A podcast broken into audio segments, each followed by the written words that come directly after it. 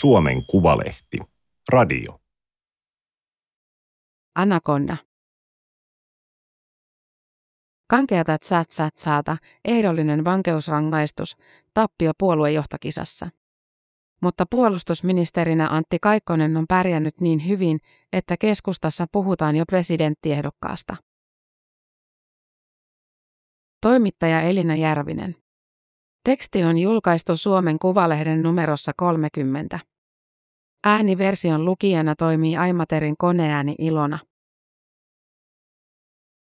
Juho Romakkaniemi ja Antti Kaikkonen sanailevat Paavosalin lavalla musiikkitalon pohjakerroksessa. Romakkaniemellä on vaaleansininen kesäpuku, pastellisävyinen raitakravatti ja sänkiparta. Hän on keskuskauppakamarin toimitusjohtaja. Kaikkonen on puolustusministeri. Hänen pukunsa on tummansininen ja kravatti musta. Päälailla sojottaa ohut hiostuksu, joka ei ole totellut muotoilutuotetta. Kaikkonen on juuri pitänyt puheen keskuskauppakamarin ajankohtaisseminaarissa Helsingissä. Alkuun hän on pahoitellut, että puhe on jäykänlainen. Ajat ovat nyt sellaiset. Mutta ehkä tuo romakkaniemi vapauttaa tunnelmaa lopuksi. 15 minuutissa Kaikkonen on käynyt läpi Venäjän hyökkäyksen, Ukrainan vastarinnan ja Suomen avun. Hän on saanut kuuluvat aplodit salista ja Romakkaniemi on noussut lavalle kiittämään. Mehän Antin kanssa tunnemme hyvin pitkältä ajalta, hän sanoo. 2000-luvun alussa kumpikin johti nuorisojärjestöä, Kaikkonen keskustan ja hän kokoomuksen. Ja kun katsoo, miten nuoria miehiä me ollaan, niin ei uskoisi. Romakkaniemi muistelee, kuinka he Kaikkosen kanssa tutustuivat 15 vuotta sitten NATOon. Yhdysvaltain ulkoministeriö oli kutsunut suomalaisia päättäjiä Brysselin päämajaan. Minulle jäi siltä matkalta mukaan muun muassa NATO-kalvosin napit ja kravatti, Romakkaniemi sanoo. Hän oli kiihkeä jäsenyyden kannattaja jo silloin. Muistatko, jäikö itsellesi mitään lahjatavarakaupasta mukaan? Kaikkosen suupielet nykivät. Yleisöä huvittaa. Heitä on salissa 150 ja etäyhteyksien päässä suurin piirtein saman verran.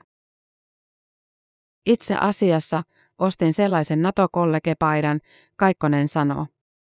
Paidan rinnuksessa oli puolustusliiton tähtitunnus.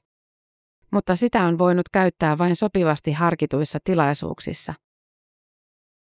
Romakkaniemi, puita hakatessa. Suomen virallinen linja sopi Kaikkoselle oikein hyvin.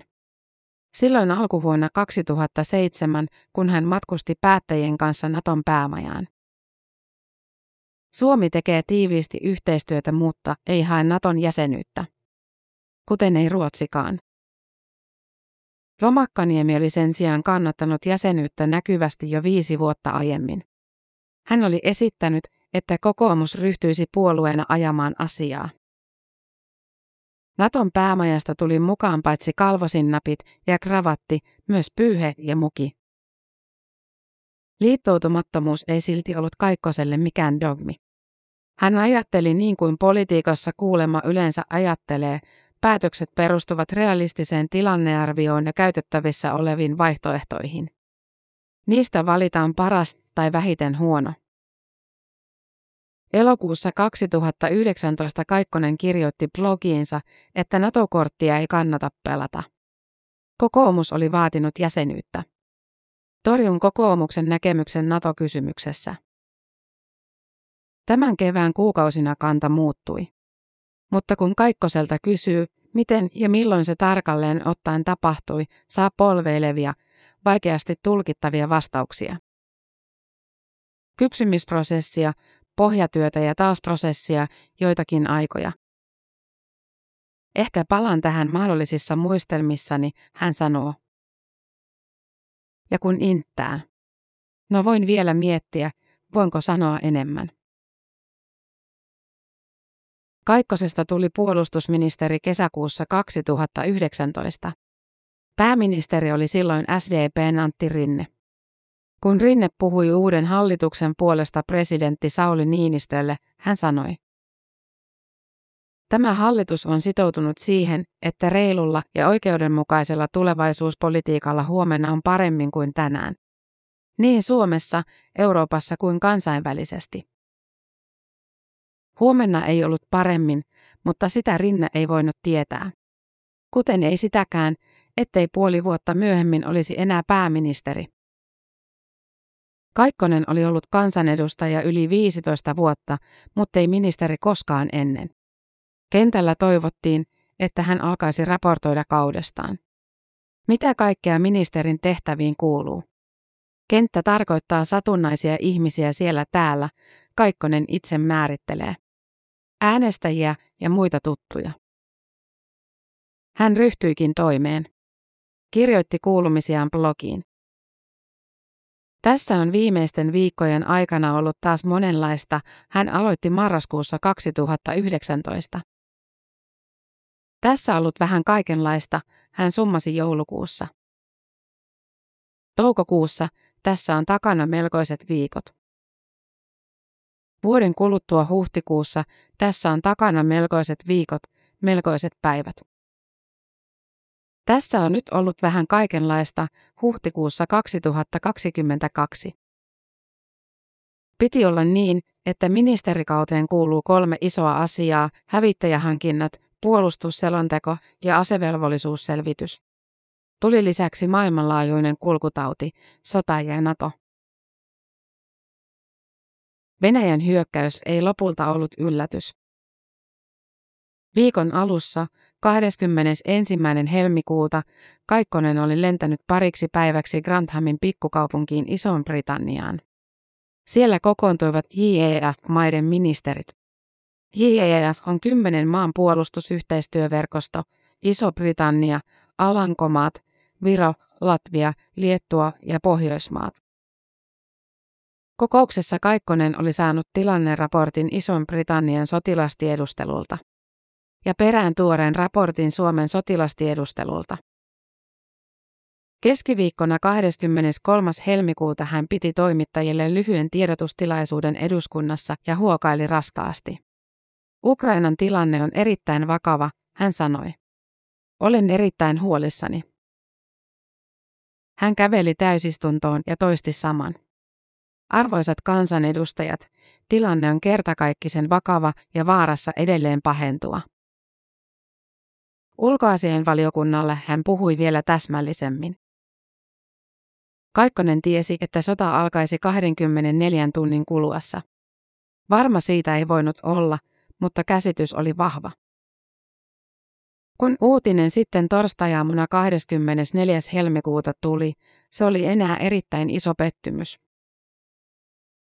Myöhemmin keväällä Kaikkosen adjutantti Henri Ruotsalainen laski, että ministeri teki maaliskuun aikana 16 lentomatkaa. Jos sen jakaa tasan, joka toinen päivä lennettiin jonnekin. Kansanedustajakollega huomasi, että Kaikkosella on paljon asioita päällä. Vastuu näkyi naamasta. Äreä tämä ei ollut, kuten ei koskaan ole, vain vakava. Puoluesihteeri Riikka Pirkkalainen neuvoi, että itsestä täytyy huolehtia. Lähetti erikseen viestin. Olet timanttia. Pidä itsestäsi ja jaksamisestasi huolta. Sydänne moji. Kaikkonen sanoo, että on välillä ollut aika rajoilla. Mutta ei niinkään tänä keväänä kuin koronakriisin aikana. Silloin kun soteministerityöryhmä kokoontui ja hän oli jäsen. Krista Kiuruhan veti tätä ministerityöryhmää silloin niin tuota, välillä tuntui, ettei vuorokauden tunnit meinaa riittää. Perjantaina 17. kesäkuuta Kaikkonen pääsee kentälle. Hän ounastelee, että päivästä tulee mukava. Ensin Syynnaalenin sotasatamaan Hankoon, sitten Raksviikin varuskuntaan Raaseporiin ja Kaarteen sotamuseon Lohjalle. Ei pelkkää kokousta ja briefiä, niin kuin usein. Ministeriauto on tänään pikkupussi, tummanharmaa Volkswagen Transporter. Kaikkonen istuu keskipenkillä. Se blogin päivittäminen on kyllä jäänyt turhan vähille tässä, hän sanoo. Kaiken kiireen alla. Hän osoittaa sanansa takapenkille erityisavustaja Miikka Pynnöselle, mutta ei odota vastausta. Onko niiden kävijämäärätkin sitten? Voi olla, että some on saanut enemmän merkitystä. Siellä hän kyllä on aktiivinen. Koettaa palvella niitä, jotka seuraavat politiikkaa perusteellisesti ja niitä, jotka pintapuolisemmin. Jotakuta saattaa ne meikäläisen Karjalan piirakat kiinnostaa enemmän kuin EUn strateginen kompassi. Taannoin Kaikkonen julkaisi Instagramissa kuvan, jossa oli uunipellillinen Karjalan piirakoita. Ne näyttivät linttaan astutuilta nahkakengiltä. Ihan itse tein, kuvan alla luki.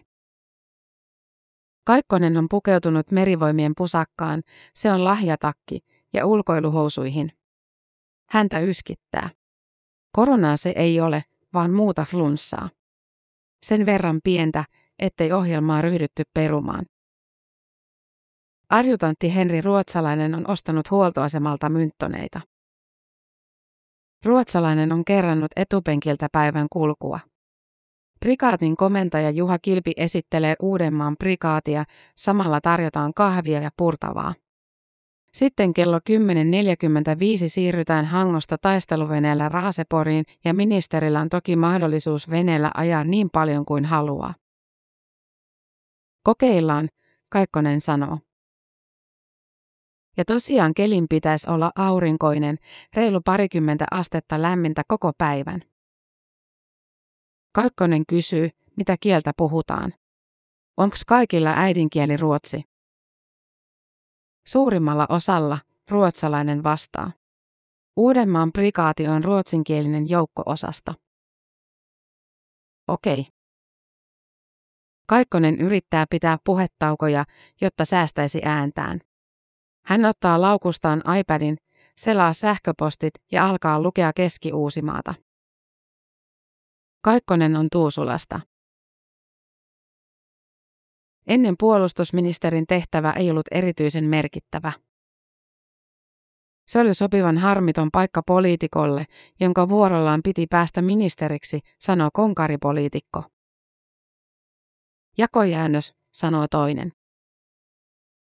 Puolustusministeriksi valittiin henkilö, joka ei aseta kyseenalaiseksi kenraaleiden ja virkamiesten toimia. Ja Kekkosen aikana presidentin roolia. Presidentti Urho Kekkonen piti ulko- ja puolustuspolitiikan itsellään. Puolustusministerit vaihtuivat usein. Kekkosen jälkeen salkun sai usein RKP, pieni hallituspuolue. Elisabeth Rehn oli kyllä näkyvä 1990-luvulla. Näinen ei ollut ennen ollut puolustusministeri koko Euroopassa. Ja Rehnin kaudella Suomi hankki Hornet-hävittäjiä. Merkitys alkoi kasvaa. Tuli NATO-kumppanuutta, kansainvälistä verkostoa ja nyt uudet F-35-hävittäjät. Suomen valtio ei ole koskaan maksanut yksittäisestä hankinnasta niin paljon kuin niistä. 64 kappaletta, noin 10 miljardia euroa. Kaikkonen halusi nimenomaan puolustusministeriksi. Siitä kirjoitettiin lehdissäkin. Kaikkosesta leivottiin puolustusministeri niin kuin hän itse tahtoi, luki aamulehdessä syksyllä 2019. Samassa jutussa Kaikkosta tosin kutsuttiin myös keskustan omaksi James Bondiksi, joka villitsi väkeä savolaisessa yöelämässä. Tuolloin keskustassa käytiin kisaa puheenjohtajuudesta. Kaikkonen hävisi sen Katri Kulmunille 829 1092. Hän ehdottomasti halusi sen salkun, sanoi keskustalainen, joka seurasi ministerivalintoja läheltä. Ja Antti oli siinä harvinaisessa tilanteessa, että hänen omia mieltymyksiään noudatettiin. Kaikkonen oli ollut kolme vuotta eduskuntaryhmän puheenjohtaja. Kaikkonen itse rauhoittelee. Hän oli kyllä kiinnostunut salkusta, vaikka varmaan joku muukin tehtävä olisi ollut mielenkiintoinen. Hän on kuitenkin pohjimmiltaan yleispoliitikko. Mutta ei hän kiinnostustaan erityisesti ilmaissut. Ei sitä kannata hirveästi ilmaista, hän sanoo. Kun puolue valitsee ministereitään, puheenjohtajalla on paljon valtaa. Keväällä 2019 keskustan puheenjohtaja oli Juha Sipilä. Sipilä järjesti valinnoista äänestyksen. Jakoi paperilaput, joihin jokainen sai kirjoittaa nimiä. Viisi nimeä, keskustan viisi ministerin paikkaa. Tässä tilanteessa äänestää saivat eduskuntaryhmän ja puoluehallituksen jäsenet ja europarlamentaarikot. He päättävät keskustan ministereistä. Kesärannan saunan terassilla Sipilä sitten laski laput, kuten hän tiedotustilaisuudessa sanoi, ja tuloksen näette tässä. Hänen vieressään seisoivat Mika Lintilä, Katri Kulmuni, Jari Leppä, Annika Saarikko ja Kaikkonen. Sipilä oli soittanut edellisenä iltana ja kysynyt, olisiko Kaikkonen käytettävissä puolustusministerin tehtävään. Tietenkin hän oli. Kaikkonen oli toivonut soittoa ja vähän odottanutkin. Kuten aina tällaisina päivinä useampikin kansanedustaja. Oliko Kaikkonen kelvollinen ministeriksi? Hallitusneuvottelujen aikaan oikeuskanslerille toimitettiin kuusi kantelukirjoitusta, joissa tätä kysyttiin. Ensimmäinen niistä oli nimetön joukko asiasta huolestuneita kansalaisia. Perustuslaissa sanotaan, että ministerin tulee olla rehelliseksi ja taitavaksi tunnettu Suomen kansalainen ja Kaikkonen oli tuomittu rikoksesta. Tammikuussa 2013 Helsingin käräjäoikeus oli langettanut hänelle viiden kuukauden ehdollisen vankeusrangaistuksen. Kyse oli nuorisosäätiön tapauksesta ja luottamusaseman väärinkäytöstä. Säätiö oli vuosien ajan kanavoinut vaaliavustuksia keskustalaisille poliitikoille, myös Kaikkoselle, joka oli säätiön hallituksessa. Oikeudenkäynti oli kestänyt kaksi kuukautta, tutkinta yli kolme vuotta. Sinä aikana Kaikkonen oli kuvaillut prosessia, erittäin tuskallista aikaa. Löyhässä hirressä keikkumista. Hän oli puhunut median jahdista ja sanonut, ettei pidä itseään gangsterina tai kriminaalina. Eduskuntavaaleissa 2011 hän oli asettunut ehdolle ja kampanjoinut mainoslauseella mainettaan parempi. Ääniä oli tullut riittävästi. Niin, jotka puolustivat Kaikkosta, sanoivat, että tämä sai maksaa vanhasta käytännöstä, maan tavasta. Oikeus kuitenkin langetti tuomion, eikä Kaikkonen valittanut siitä. Myöhemmin hän kirjoitti pamfletissaan, että yksi syy oli isän terveydentila. Jukka Kaikkonen oli saanut aivoinfarktin keskellä pahinta myllytystä. Olin itse syvällä valtaisessa paskavuoressa, ja nyt oma isä oli vakavasti ja äkillisesti sairas. Kaikkonen kertoi, että oli lähtenyt Meilahden sairaalaan, tavannut isän, kuunnellut lääkärin tilannearvion ja pyörtynyt lattialle.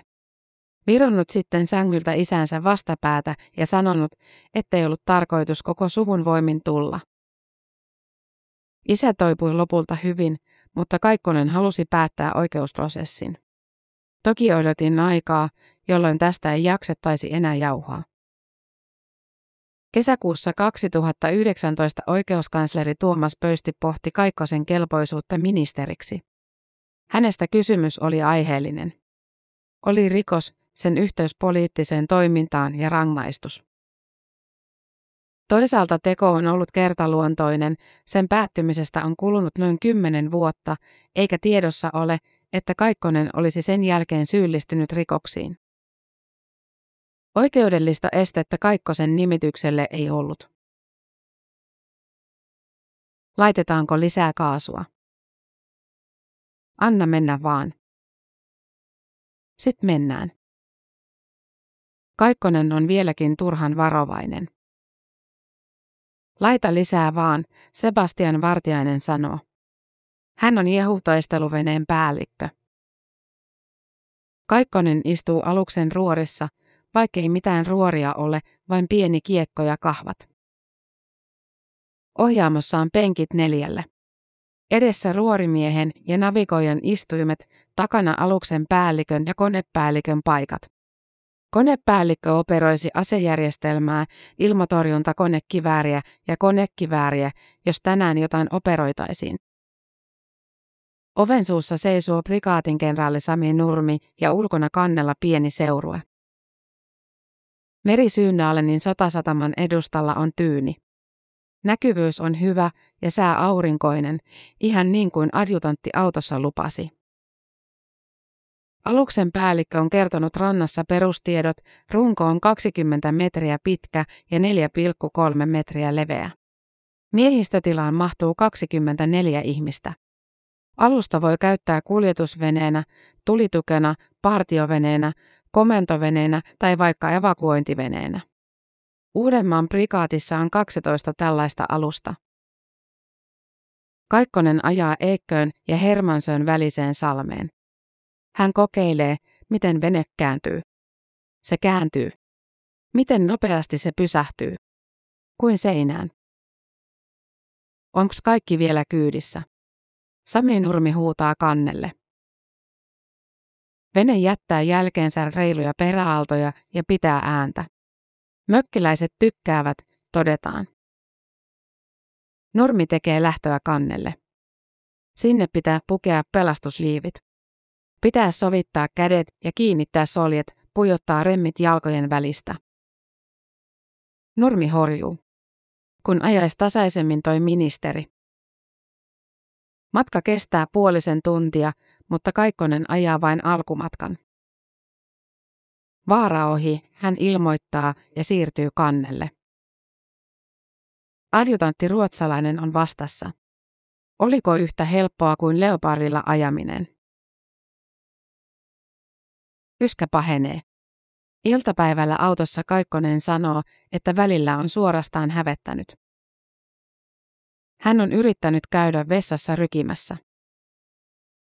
Arjutantti kysyy, eivätkö mynttonit auta.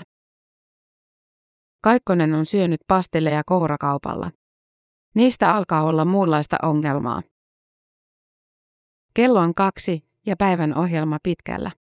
Kaikkonen on juuri kiitellyt Kaarteen sotamuseon aulassa omistajapariskunnan Kalervo ja Teija Kaarteen ja luovuttanut heille plaketin. Se on vaakunan muotoinen puinen muistoisine, jossa on puolustusministerin virallinen tunnus, kaksi tykinputkea ja kiväärit.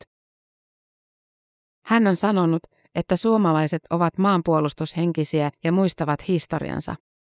Ja teidän paikallanne on oma sijansa tässä kokonaisuudessa. Lämmin kiitos siitä.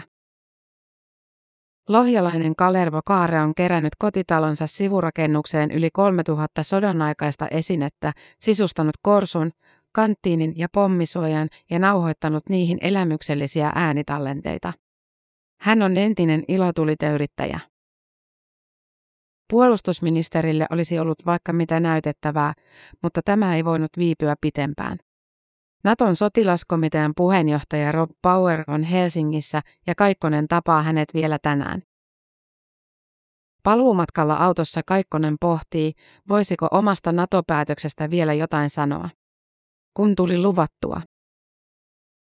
Päätös ei ollut erityisen vaikea, ei mitään kauheata sisäistä kamppailua. Naapurimaan kollegalle Peter Hultqvistille se todennäköisesti oli paljon vaikeampi.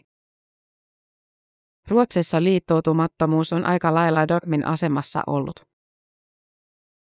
Milloin päätös siis syntyi? Joo, tämä ei ole ihan helppo vastattava ja toisaalta ei ole mitään salamaa kirkkaalta taivaalta. Jokin tietty hetki kuitenkin on.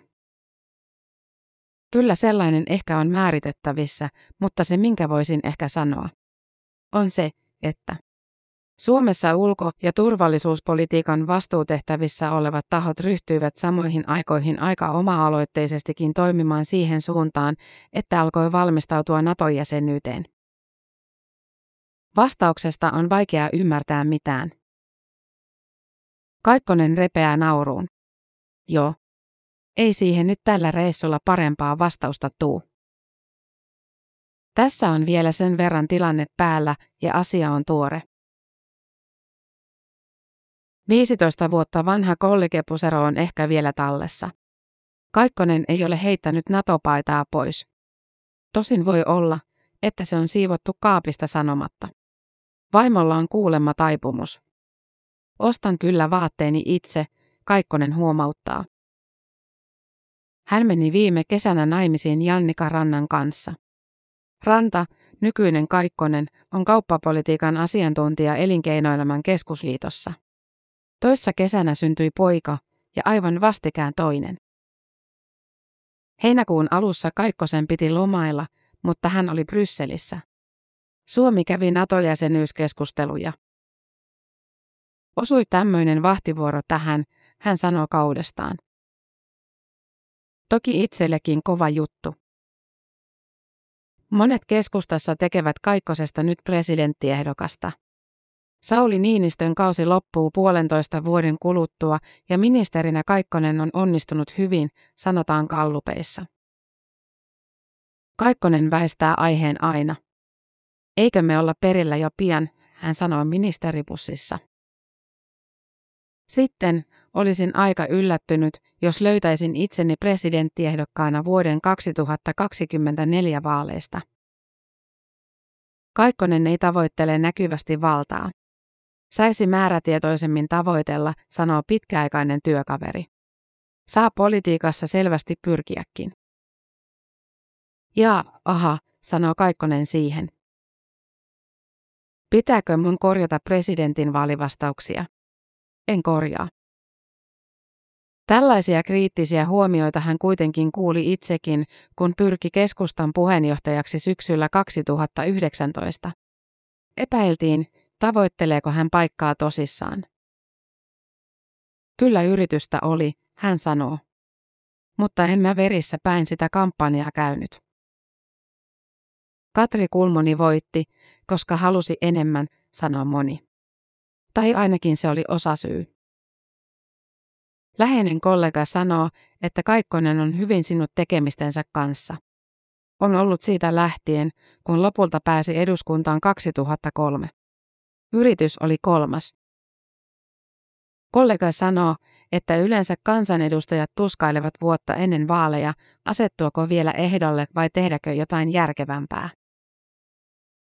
Onks Antti ikinä miettinyt? Vähäileinen Kaikkonen myös on ja rauhallinen. Hän ei tule tilanteeseen intoa puhisten ja ohjeita jakaen. Vaan pikemmin. Jahas, mitäs meillä on? Pitäisikö hän tästä nyt sitten? Kolme viikkoa on kulunut ja Kaikkonen on valmis avaamaan NATO-päätöstään hieman. Torstaille 7. heinäkuuta on sovittu lyhyt puhelu. Saako nauhalle tätä vai puhunko hitaasti, hän kysyy. Merkittäviä hetkiä on kolme. Joulukuun alku 2021. Silloin Kaikkonen soitti Peter Hultqvistille Ruotsiin. Vladimir Putin oli pitänyt ensimmäinen. Joulukuuta Kremlissä puheen ja vaatinut, ettei NATO saisi enää laajentua itään. Kaikkonen soitti samana päivänä tai seuraavana.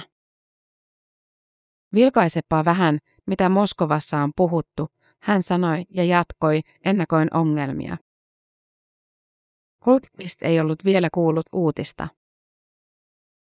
Kaikkonen alkoi pohtia, pitäisikö Naton jäsenyyttä hakea lähiaikoina. Se, että Venäjä salpaisi Suomen turvallisuuspoliittiset valinnat, ei käynyt laatuun. 24. helmikuuta 2022. Venäjä hyökkäsi Ukrainaan ja enää oli syytä pohtia lähinnä sitä, milloin hakemus olisi turvallisinta jättää. Hakemisen pitää onnistua kertayrityksellä. Ruotsikin oli syytä saada mukaan, ja näytti siltä, että se saattaisi vaatia hieman kannustamista. 16. maaliskuuta 2022. Naton puolustusministerit kokoontuivat Brysselissä ja Kaikkonen oli paikalla. Kokouksen aikana tuli selväksi, että hakeminen olisi turvallista. Tuli tervetullut olo, Kaikkonen sanoo. Niin se vahvistui. Tänä keväänä Satu Markkanen on seurannut Kaikkosta tiiviisti ja ollut tästä kauhean ylpeä. Hyvä Anakonna. Markkanen on tanssinopettaja ja Kaikkonen oli hänen parinsa. Vuonna 2008, kun televisiosta tuli Tanssii tähtien kanssa ohjelman kolmas tuotantokausi. Tuotantoyhtiö oli kysynyt Markkaselta, haittaako häntä, jos pari on vähän pitempi. Markkanen on 163 senttinen. Ei haittaa, Markkanen oli sanonut. Hän sai 187 senttisen Antti Kaikkosen. Ensimmäiseen lähetykseen piti harjoitella hidas valssi ja tsatsatsaa. Noin kolmen askeleen jälkeen Markkanen huomasi, että okei, hän liikkuu näin. He harjoittelivat Konalan studioilla Helsingissä joka aamu, sillä 11 jälkeen Kaikkonen lähti eduskuntaan. Videohjelman vuoksi ei saanut tulla poissaoloja. Eräänä päivänä tanssinopettaja Aleksi Seppänen tuli kertomaan, että he olivat Tuuli Matinsalon kanssa kokeilleet jo kaikkia kymmentä tanssia. Matinsalo oli aerobikurheilija. Me ei ihan olla, Markkanen vastasi. Lähetykset alkoivat maaliskuun alussa. Kuin seisoisi rotkon reunalla, Kaikkonen sanoi takahuoneessa. Markkanen ohjasi pienelle rommille. Antti ja Sutu saivat tuomareilta ylivoimaisesti huonoimmat pisteet, kuten melkein joka viikko sen jälkeen. Kaikkonen oli kankea mutta hidas, kuten hän itse sanoi, mutta johonkin hän osui. Yleisö äänesti heidät aina jatkoon. Koko kansa sekosi. Kankikaikkosesta kansanliike kirjoitti Ilta-Sanomat. Menestys sotki Kaikkosen kalenterin. Kanki Kaikkonen, Lahden torin julkis. Huhtikuussa pääministeri Matti Vanhanen sanoi STTlle, että oli puoluetoverilleen aavistuksen kade. Samalla hän oli tyytyväinen. Huomasin, että eivät kaikki muutkaan osaa tanssia. Kaikkonen oli laskenut, että tippuu ohjelmasta heti, sillä tanssitaidossa oli negatiivinen riski. Hän oli täyttänyt kevään kalenterin huoletta puhetilaisuuksilla. Mutta he tanssivat ohjelmassa kahdeksan viikkoa ja sijoittuivat neljänneksi. Kun he putosivat, ohjelmalta katosi 200 000 katsojaa. Satu Markkasella oli Kaikkoselle lempinimiä Andy Anaconda. He ovat olleet yhteydessä. Kesällä 2015 he palasivat parketille Hyvinkäällä Karjalan liiton iltajuhlassa. Tanssivat tsatsatsaan. Juttua varten on haastateltu 14 ihmistä, jotka tuntevat Kaikkosen tai ovat tehneet hänen kanssaan töitä. Lähteenä käytetty myös Seppo Tiihosen kirjaa Mannerheimista Mariniin ja Niinistöön, vallan verkostot ja neuvonantajat 1944-2021, Pekka Hämäläisen ja Jukka-Pekka Vuorisen kirjaa Potkut sekä Heikki Saaren kirjaa Median jahtaamat. Tämä oli Suomen Kuvalehden juttu Anaconda. Ääniversion lukijana toimi Aimaterin koneääni Ilona. Tilaa Suomen Kuvalehti osoitteesta suomenkuvalehti.fi kautta tilaa.